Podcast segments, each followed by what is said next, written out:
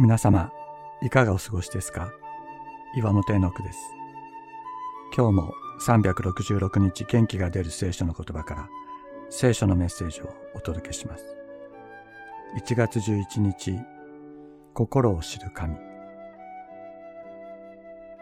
誰でも自分のことは自分が一番よく知っていると思っています。そんなこと言われなくてもわかってると言いたくなるのもその思いの表れです。しかし私たちは自分の体が病気になった時、あるいは怪我をした時、どこがどのようになって具合が悪いのか、医学を学んだ人でなければわからないと思います。自分の体のことは自分が一番よく知っているようで、実はほとんどのことは知らないのです。同様に、自分の心についても、私たちはどれほどのことを知っているのでしょうか。もちろん自分の気持ちを意識することはできます。しかし、気持ちは心のごく一部の現れであり、心そのものではありません。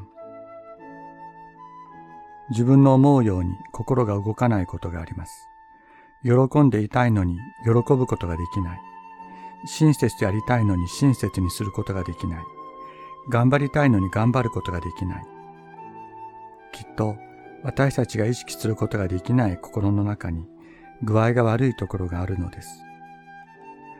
私たちは自分自身について知っているつもりで知らないことがあまりにも多い存在なのではないでしょうか。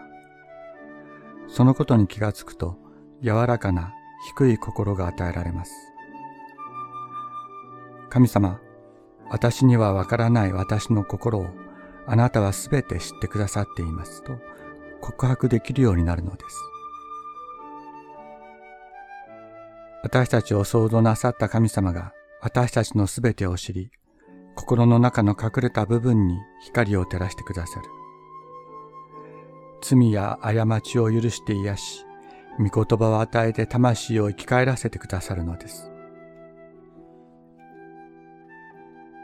誰が自分の過ちを悟ることができるでしょう。どうか隠れた罪から私を解き放ってください。